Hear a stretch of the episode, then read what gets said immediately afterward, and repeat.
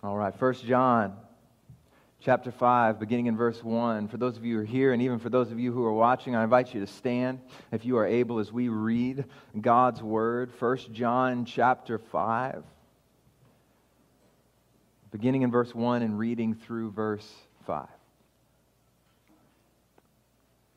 Everyone who believes that Jesus is the Christ has been born of God.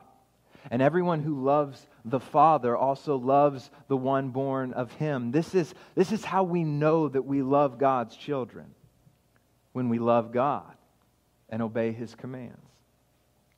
For this is what love for God is to keep his commands. And his commands are not a burden because everyone who has been born of God conquers the world. This is the victory that has conquered the world, our faith. Who is the one who conquers the world?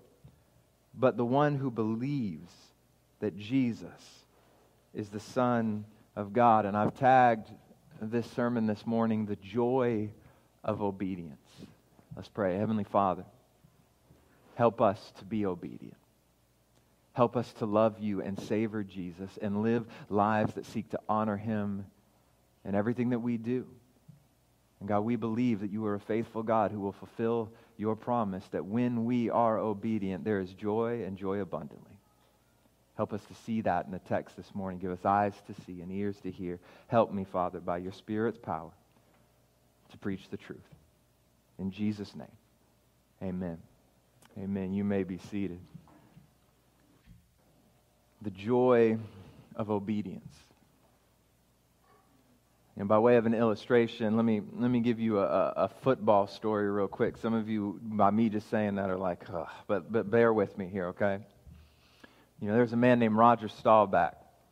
He was the quarterback for the Dallas Cowboys from 16 or from 1969. He didn't play in 1690. He didn't do that. In uh, in 16 in 1969 to 1979, Roger Staubach was quarterback for the Dallas Cowboys. He was nicknamed Captain America uh, by those who were watching, because at the time, uh, Dallas was uh, America's team. Some people still claim that, but I don't think they're America's team anymore. But he was called Captain America, and by those, by those who were watching, but he was called Roger the Dodger by those he played against because of his incredible ability to scramble, to run around back there uh, behind all those big guys when pressure was getting to him. And Staubach had an incredible career. He attended the U.S. Naval Academy where he won uh, the 1963 Heisman Trophy. And after graduation, he actually served in the U.S. Navy, including a tour of duty in Vietnam. Staubach joined Dallas in in 1969, and he played with the Cowboys uh, during all 11 seasons of his career. He led the team to the Super Bowl five times, and four of which as the starting quarterback. He led the Cowboys to victories in Super Bowl six and Super Bowl 12. And Staubach was named the most valuable player of Super Bowl six, becoming the first of four players to win the Heisman and the Super Bowl MVP, at least at the time. Listen, Staubach was good at what he did. But what made him even better was the coach that he played under. you see, Tom Landry, and those of you who are football fans know the name Tom Landry. Tom Landry coached the Dallas Cowboys from 1960 to 1988, 28 years. And football fans know this guy as a brilliant football coach. And even Staubach said that when it came to football, Landry, uh, uh, that Landry had, quote, a, a genius mind. But nevertheless, Staubach struggled. See, here's the reason he struggled because even though Staubach considered Coach Landry to have a genius mind when it came to football strategy, Staubach had this bout with pride in which he thought he should be able to run the team as he saw fit. You see, Landry wouldn't let Staubach do what many coaches do and give the quarterback liberty to change the play at the line.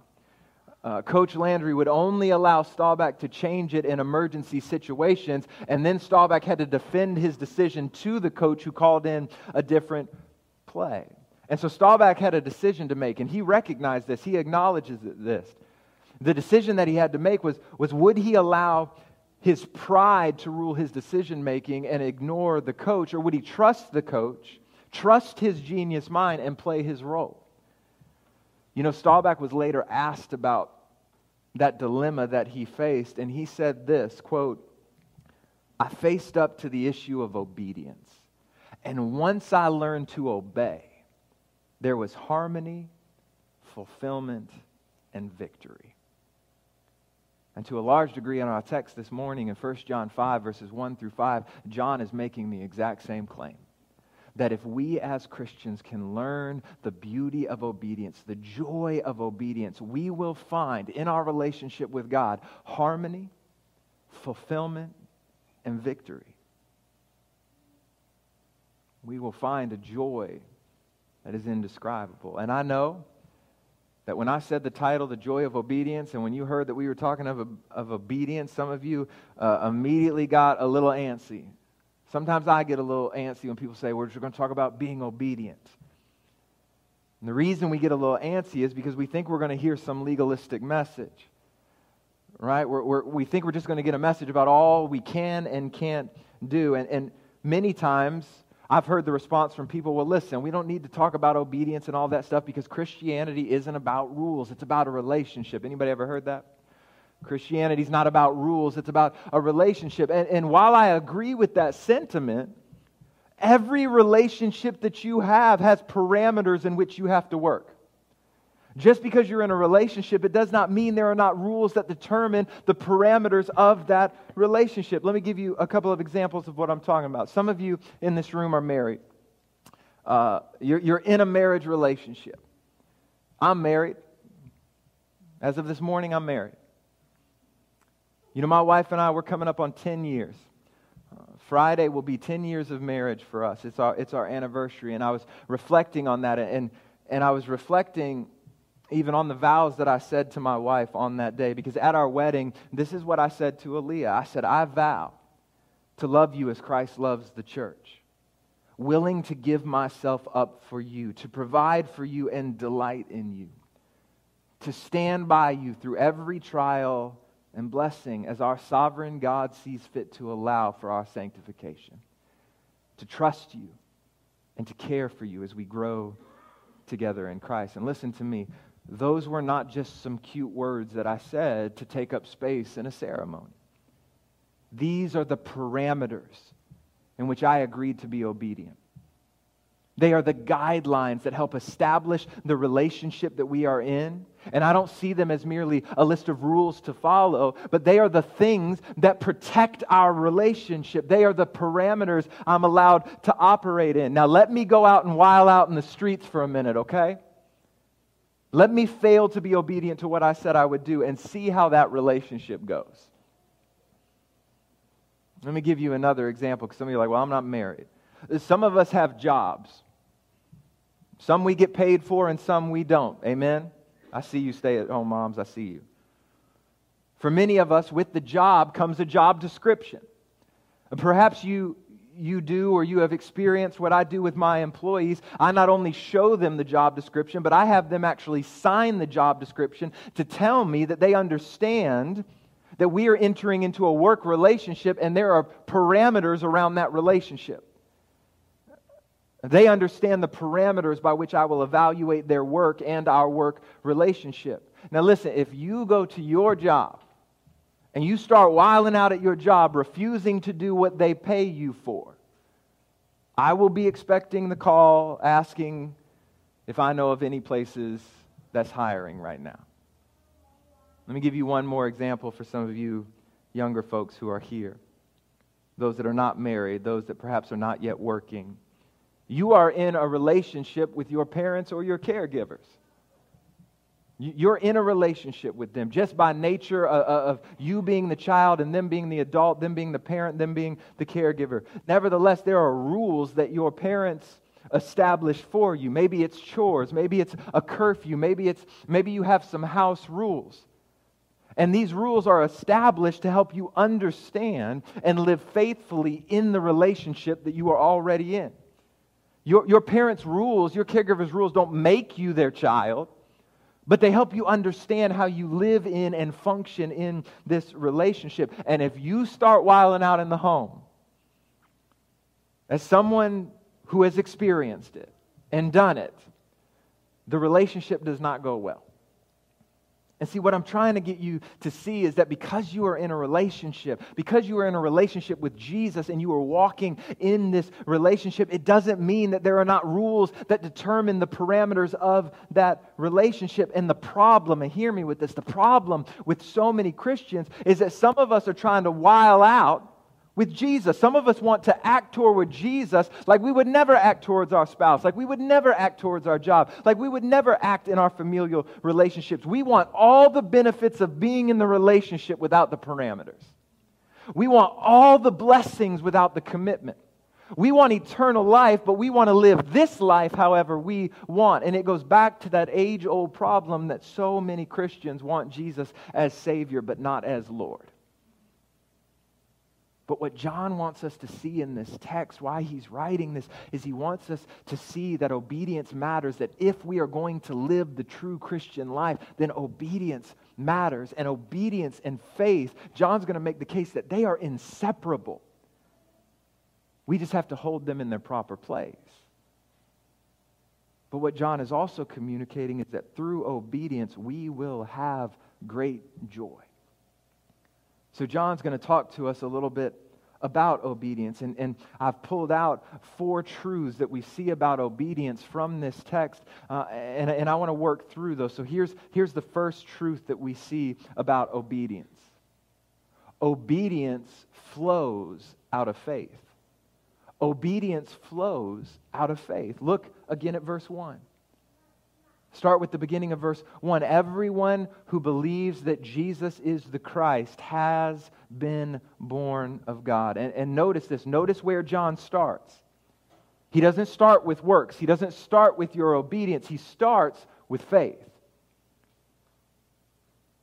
He says that if you believe Jesus is the Christ, if you believe that Jesus is who he says he is, if you believe that Jesus has done what he says he did, ultimately, if you believe the gospel, if you believe that your sin separates you from God and that there is nothing that you can do to reconcile yourself to God, if you understand that your sin deserves death, that God ought to destroy you, but, but you see and you believe that God has loved you so much that He sent Jesus to die on the cross so that you might have eternal life, and Jesus, Jesus lived perfectly in this world. He died, He died the death of a sinner, though He was not one, and He took on Himself all the sin of this world, and He was crucified and buried, and three days later He raised from the dead declaring victory and offering hope and salvation, if you've placed all that you have in that truth, if you are, if you are basing your standing with God off of what Jesus has done, then what John wants us to see is that you have faith and you are justified. It's over.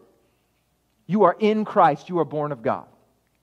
If you believe in this Jesus, then you have faith. And if you have faith, you are a child of God and your status is secure in Him. And this goes back to what John already said in chapter 3, verse 1. See what great love the Father has given us that we should be called God's children. And I love this part. And we are. At this moment, right now, because of our faith in Jesus Christ, we are God's children. We have been born of God. And so, the moment we place our faith in Jesus, the words of Galatians 4 4 through 7 becomes our family story. When the time came to completion, God sent his son, born of a woman, born under the law, to redeem those under the law so that we might receive adoption as sons. And because you are sons, God sent the Spirit of His Son into our hearts, crying, Abba, Father. Listen to this. This is our family story right here. So you are no longer a slave, but a son. And if a son, then God has made you an heir. And all of this because of faith in Jesus and nothing else. Ephesians 2 8 and 9, for by grace you have been saved through faith, and this is not of yourselves. It is a gift of God, not of works, so that no one can boast. We are in Christ not because we do everything right. We are in Christ not because we can be obedient perfectly. We are in Christ because God, in His kindness, has given us life and made us something we otherwise could not be a child of God. But, but then look at what John says at the end of verse 1.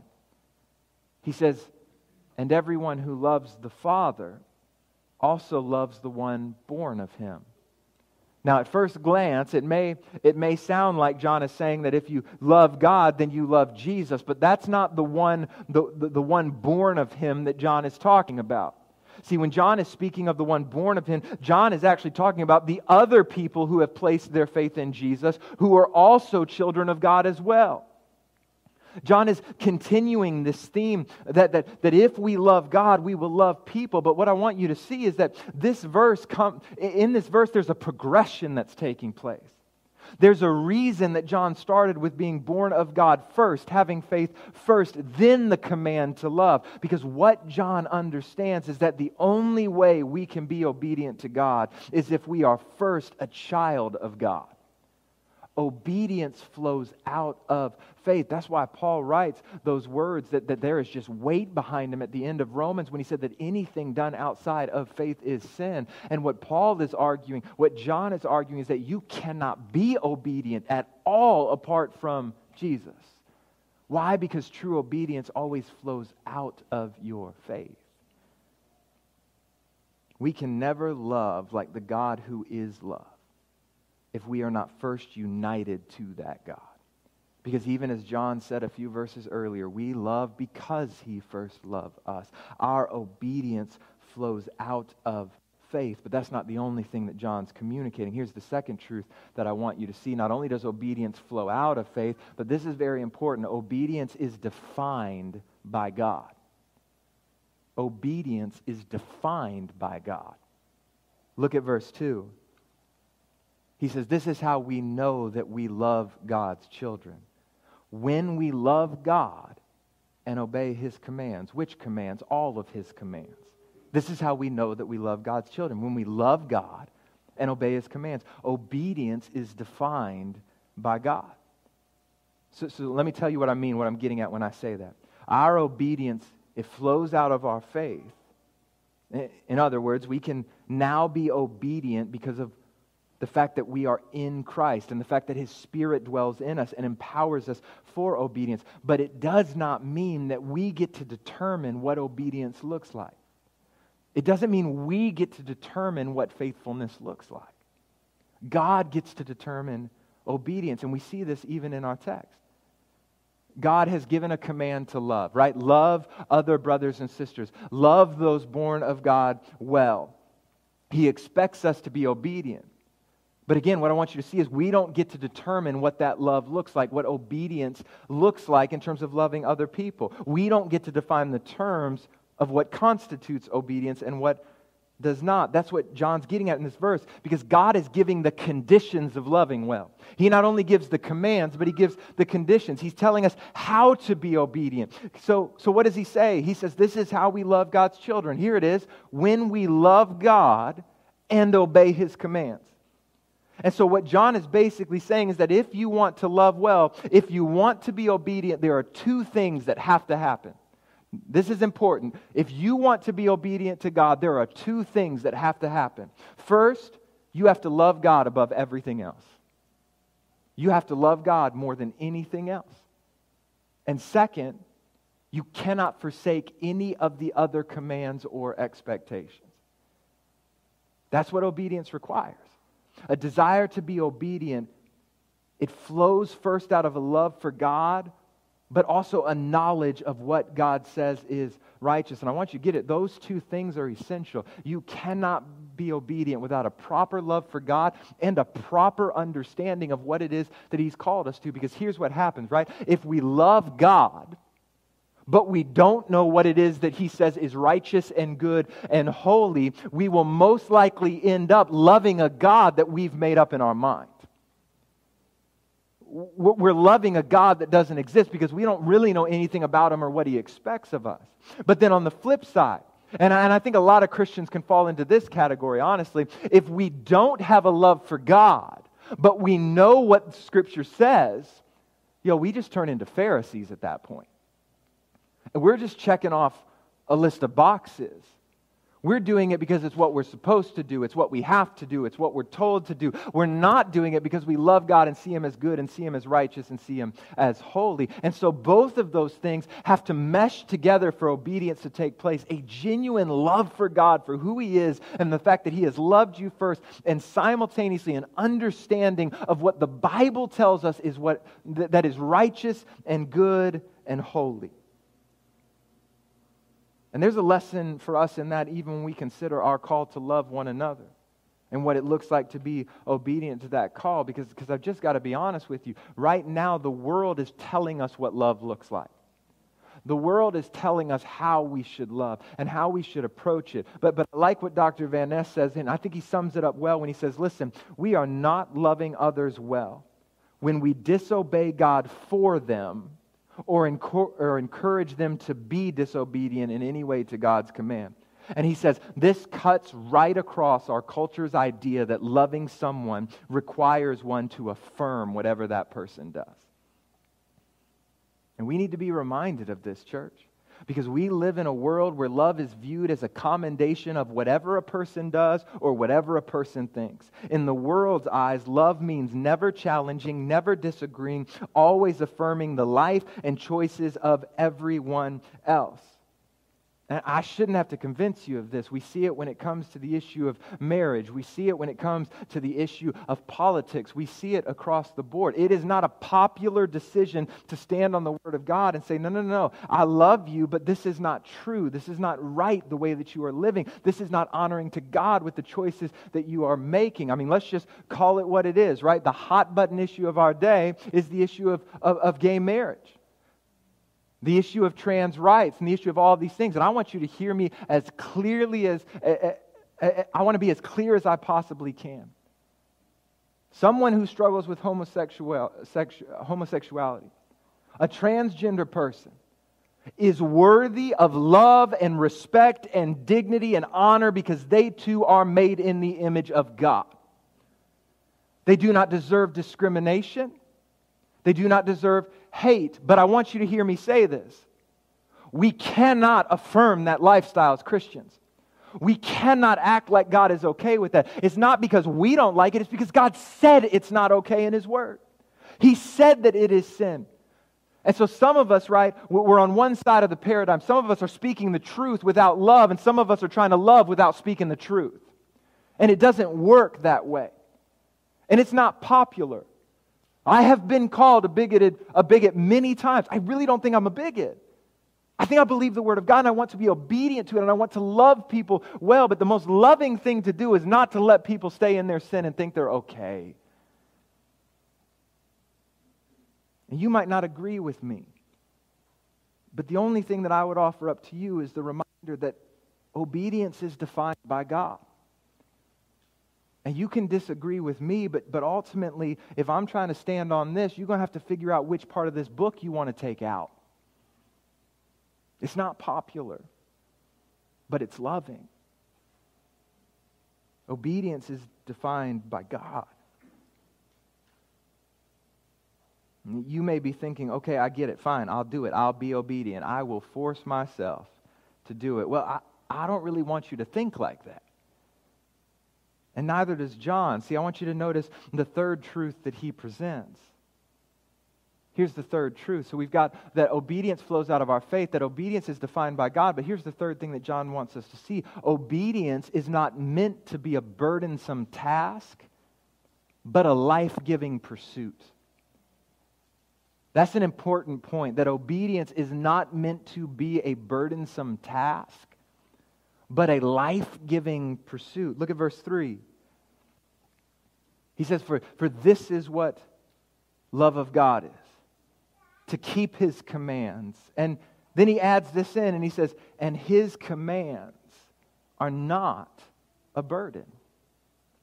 His commands are not a burden. It's almost, it's almost as if John anticipated people begrudgingly willing to be obedient. It's almost like he knew that that could happen. But what John is trying to communicate here is that, listen, the call to obedience is not meant to be a burden that you have to bear in your life. It is, it is meant to be a pursuit by which you live your life to the fullest here and now. Because remember what Jesus said in John 10 10 I have come so that you may have life and have it in abundance. That's not just in glory, that's here and now. And I think often we view obedience from the wrong perspective which is why we see it as a burden and not a life giving pursuit, right? Because what we often do is we look at the world out there. Let me do it like this we, we look at the world out there, okay? And we see our life out there. And we look at the Bible as the thing that is keeping us from parts of that life. But that's the wrong perspective. You see, the right perspective, the better approach, is to find your life in here, in this book, and see the world out there as the thing that's trying to keep you from that life. That's the proper perspective. Because, listen, Everything out there is passing away. Everything out there is fading. Isaiah 48, the, the, the grass withers and the flower fades, but the word of God remains forever. So if you're basing your life on the things out there, you're going to be like the grass and the flower that withers and that fades. But, but when this becomes our life, when this defined our life, this is the thing that will stand eternal. And let me just tell you something the world ain't got nothing for you. I mean, some of us are just chasing the stuff of the world, and we're just trying to sprinkle a little Jesus in on the side. But I want you to know that Jesus will never play the side chick, He won't do it. Right? We are pursuing the flashy things and the money of this world and the fame of this world and the influence of this world, and, and we're satisfied with just trying to sprinkle a little Jesus in on the side. But that's not life. That's not abundant life. That's not a satisfying life. That is not a joy filled life. Your life is not found out there. This world can't give you abundant life, but God can. That's why Jesus said in Matthew 4 4, as he's responding to the temptation of Satan, that man must not live on bread alone but on every word that comes from the mouth of God. And God is so good, brothers and sisters, that after He spoke it, He wrote it down. But listen to me, I want you to hear me say this. When God calls you to do something, when God dem- demands obedience, and please don't miss this. Oh, if we would internalize this. When, when God calls you to do something, when God demands obedience, it is not because he is trying to keep you from good things. When God calls you to be obedient, when God says don't do that, when God says do that, He is not giving you commands to keep you from good things. It is because God knows with omniscient certainty what is for your good and what will lead to your destruction. Our God is not trying to be a burdensome God, our God is a life giving God. and a task. A call to be obedient becomes burdensome. A call to, be, to obey becomes burdensome when we don't understand the purpose and the motivation behind it. I, I, I was trying to think of a picture of this. I'm so glad that I have children because I feel like children are just built in sermon illustrations. They're always giving you something that you can use when you approach the Bible. Maybe that's why we're told to have a childlike faith because we see some truth. Anyway, all right, never mind. Um, but I was thinking about this that, right, a, a, a, task becomes a burden when we don't understand the purpose and the motivation behind it. Let me give you an example. There have been times, like, like we're, at the, we're at the look both ways when you cross the street stage of parenting. Some of you parents know what I'm talking about. Like, like for some reason, that's the hardest thing for them to get.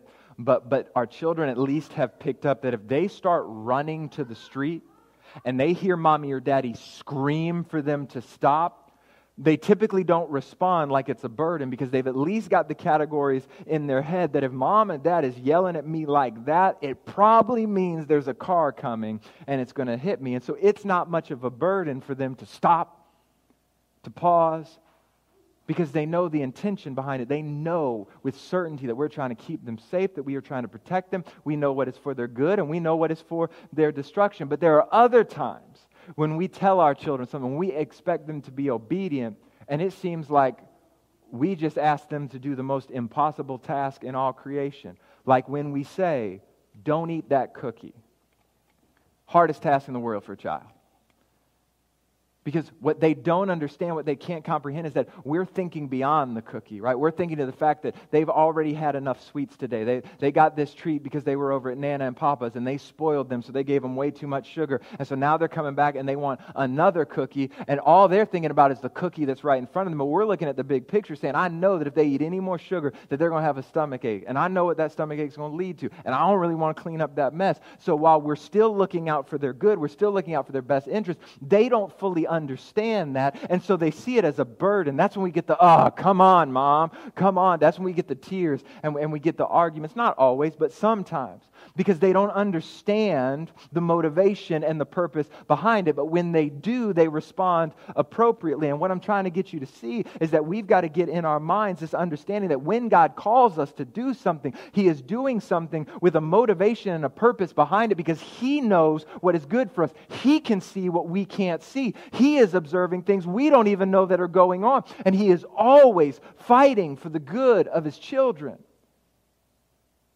And so the question becomes when we see some of God's calls on our lives as burdens, perhaps we need to take a step back and maybe consider what could it be that God is trying to do?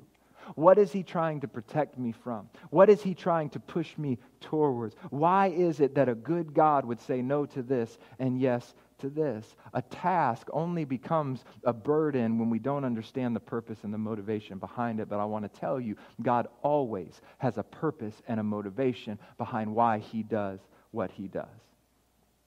And when we understand that God calls us to things that are always for our good, it will motivate us to remain obedient even when things get hard. And I just want to be the first to tell you, in case you haven't picked up on this, obedience can be really hard. Obedience can be really, maybe it's just me. Anybody agree? Obedience can be hard. You know, some of you right now may be fired up to be obedient, right? Those three points were enough for you, those three truths. And you're going to walk out of this door, and probably before you even make it home from here, you will be challenged in your obedience. Maybe somebody's going to swerve in front of you. And Jesus said, Let no unkind word come out of your mouth. Oh, you're going to be tempted to be disobedient. Maybe you get a phone call and someone is just annoying you. And you just want to hang up the phone. And God said that we got to be patient. And you're going to be tempted to be disobedient. It's not always easy. But here's the good news, and here's the fourth truth that I have for you this morning obedience is possible because of Jesus. Obedience is possible because of Jesus. Look at these last two verses this morning, beginning in verse 4. Because everyone who has been born of God conquers the world. This is the victory that has conquered the world, our faith. Who is the one who conquers the world? But the one who believes that Jesus is the Son of God. And, and this is really cool. I, I like how John writes this because in these two verses, he says, conquers the world three times. So, first, there in verse 4, everyone who has been born of God conquers the world. That word conquers is in the active present tense, meaning you are now conquering the world. But then he says that this is the victory that has conquered the world, our faith. And that conquered is written in the active aorist or the past tense. And then he comes back in verse 5 and he says, Who, who is the one who conquers the world but the one who believes that Jesus is the Son of God? And again, this goes back to the active present tense. So, what he does is he reminds them twice that they are now conquering conquering, but he also reminds them that they have already conquered. Why? Because of their faith. Now, listen, John is not simply saying that they have conquered because they have any faith. That's not what he's saying. He is saying that they have conquered because of the one they have faith in. He already covered this in chapter 4, verse 4. He says, You are from God, little children, and you have conquered them. And here's why because the one who is in you is greater than the one who is in the world. Let that sink in for a moment. The one who is in you is greater than the one who is in the world. Church, we, we have to get this. Y'all look a little sleepy this morning, but we, we have to get this. Yes, obedience is hard, but we are not operating from a posture of defeat. We are not trying to do this thing as if it all depends on us. We already have the victory. Why? Because Jesus is victorious. Because Jesus has conquered. He was obedient. He already won. And because we have placed our faith in Jesus, the same spirit that dwelt in him, the same spirit that raised him from the dead, now dwells in us. You are not fighting a losing battle. Obedience is possible through the, po- the power of the Spirit. You know, there's a part of me that as I read this, there's a part of me that wonders if John hadn't already perhaps encountered what Paul wrote 30 years earlier in this little book of the Bible called Romans. Just in case you didn't know, John's epistles are likely the last books that were written chronologically in the New Testament. So Paul wrote Romans about 30 years prior, but I wonder if John hadn't maybe stumbled across it. He, maybe he read what Paul says in Romans 8:37, "No, in all things we are more than conquerors through him who loved us." And John thought, "Ooh, that's good. That's good." Maybe John thought, man, how is it that Paul can make that claim? And then John remembered, well, because of what he said before that in Romans 8 31 through 34. What then are we to say about these things? If God is for us, who can be against us? He did not even spare his own son, but gave him up for us all. How will he not also with him grant us everything? Who can bring an accusation against God's elect? God is the one who justifies. Who is the one who condemns?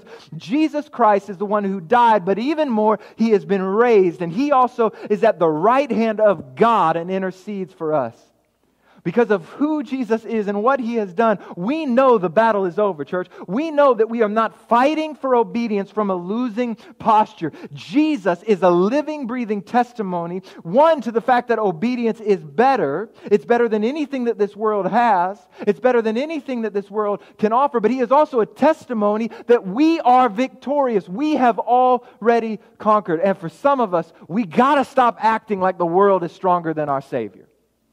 We've got to stop acting like the world is stronger than our Savior. We don't serve a weak king. We don't serve an elected God. We don't serve a ruler who needs armies and departments of defense to defend his power.